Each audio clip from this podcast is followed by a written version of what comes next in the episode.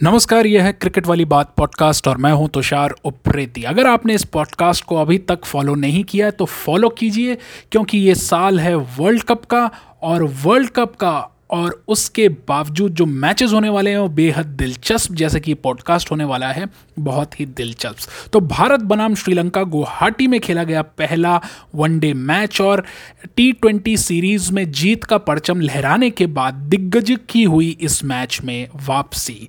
तो 50 ओवर में तीन सौ तिहत्तर रन भारत ने बनाए और तीन सौ चौहत्तर का लक्ष्य भारत ने श्रीलंका को दिया, जिसके जवाब में श्रीलंकाई टीम महज तीन रन ही बना सकी। लेकिन इस मैच ने कई सवाल भी खड़े किए। भारत जीता, लेकिन क्या इसी अप्रोच के साथ वो जीतना चाहता है? सबसे पहला सवाल, क्या युजवेंद्र चहल की जगह अब दूसरे स्पिनर्स को नहीं आजमाना चाहिए? खास तौर से कुलदीप यादव, जिनका ट्रैक रिकॉर्ड बहुत ही अच्छा हुआ है पिछले कुछ महीनों में। इसके अलावा, जो सवाल सबके जहन में था वो ये कि दिग्गजों की तो अपनी जगह वापसी हुई, लेकिन उसके बावजूद उस खिलाड़ी को बाहर बैठाया गया जो 200 रन बना के आया था। इससे पहले हम बात कर रहे हैं ईशान किशन की और सूर्य कुमार यादव, दिन जिन्होंने मैच विनिंग पारी खेली थी लास्ट टी ट्वेंटी में श्रीलंका के विरुद्ध, उन्हें भी बाहर बैठाया गया। शुभमन गिल से ओपनिंग करवाई गई और साथ ही के एल राहुल जो हैं, उन्होंने दारमोदार समारा विकेट कीपिंग का और मिडिल ऑर्डर में सस्टेनेबल बल्लेबाजी करने का। शुभमन गिल ने सत्तर रन बनाए, रोहित शर्मा ने तिरासी रन बनाए और विराट कोहली जो 45 शतक अब बना चुके हैं और सचिन तेंदुलकर साहब के 49 शतकों से कुछ ही दूर हैं। तो सवाल आप सबके लिए, क्या ये शतक का जो रिकॉर्ड है सचिन तेंदुलकर साहब का, वो वर्ल्ड कप पहुँचने से पहले विराट कोहली साहब उसको तोड़ देंगे या वर्ल्ड कप तक उसको तोड़ा जाएगा? आपको क्या लगता है, अपनी राय ज़रूर दीजिएगा।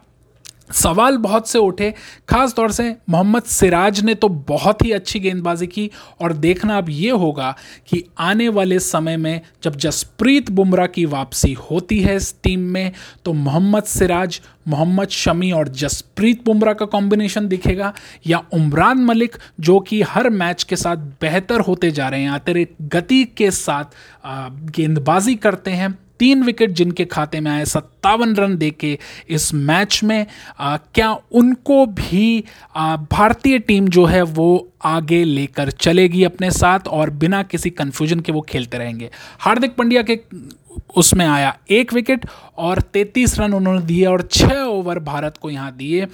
लेकिन उनकी बल्लेबाजी में थोड़ा सा ऐसा लग रहा है जैसे जंग लग गया है, क्योंकि बल्लेबाजी में वो कुछ भी कमाल नहीं दिखा पाए और बैटिंग उनकी जैसे जैसे मैच आगे बढ़ रहे हैं, थोड़ी खराब होती जा रही है। तो इस पूरे मैच में भारत का दबदबा कायम रहा और बायोलेट्रल सीरीज़ में वैसे भी भारत को हराना नेक्स्ट टू इम्पॉसिबल सा हो गया है, लेकिन आईसीसी टूर्नामेंट्स में अगर इसी जीत के परचम को भारतीय टीम लगातार लहराती आई ओडीआईज में तो इस साल का जो वर्ल्ड कप होना है, वो ज़रूर भारत के नाम हो सकता है। लेकिन उससे पहले भारत को सेटल करना होगा।